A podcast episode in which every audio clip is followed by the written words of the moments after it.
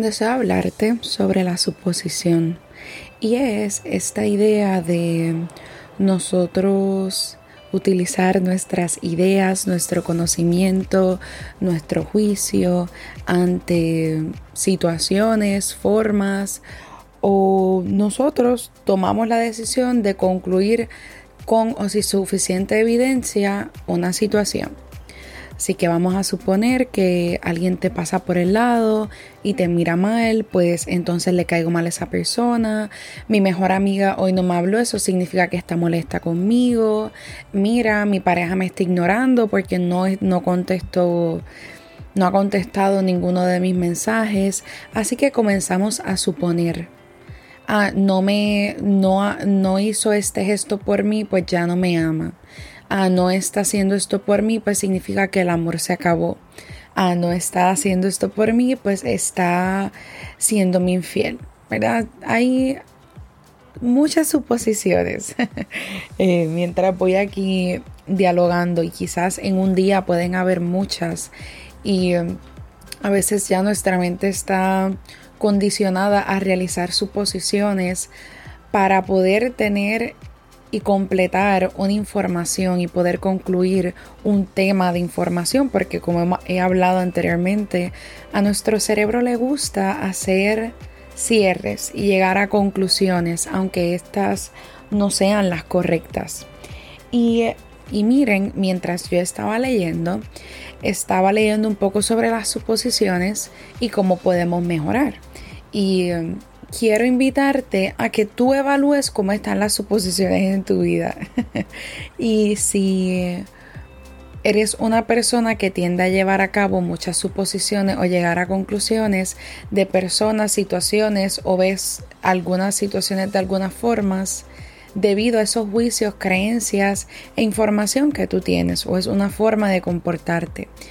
Y si es así, deseo invitarte a preguntar, porque la mejor forma de poder transformar nuestras suposiciones es preguntar a esa persona la duda o eso que quieres saber para en vez de tú llevar, llegar a una suposición, tú obtienes información, haces ese cierre de forma adecuada y saludable y no te pones ansioso, no te pones estresado, no te enojas ni nada por el estilo.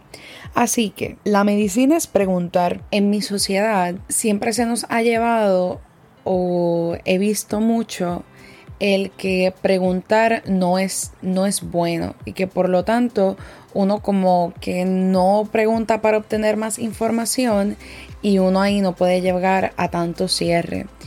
Y es algo en lo que he intentado trabajar y modificar porque honestamente no puedo llegar a conclusiones si estoy hablando de mi amiga y a mi amiga no le estoy preguntando el por qué no me ha hablado, ¿verdad? Es muy probable que ella haya estado muy ocupada o no se haya sentido bien y no me había podido contestar en vez de mi amiga está enojada conmigo. Así que es importante que yo me acerque y uno sea asertivo en preguntar para uno tener esa información que uno necesita para tomar decisiones, para estar tranquilo, para no enojarse, no entristecerse o también entristecerse porque también a veces la información y lo que vamos a preguntar no quizás es en un momento donde el, tema es doloroso o no tan agradable, pero es importante también que dialoguemos. Así que vemos esas dos caras. No suponemos para sufrir y no suponemos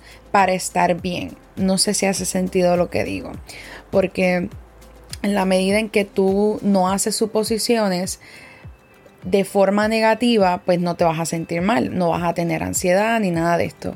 Y si no supones para tú sentirte bien, pues vas a estar buscando la honestidad y la realidad de la información, por lo menos en cuanto a ti es a otra persona, y luego al final vas a sentir bienestar.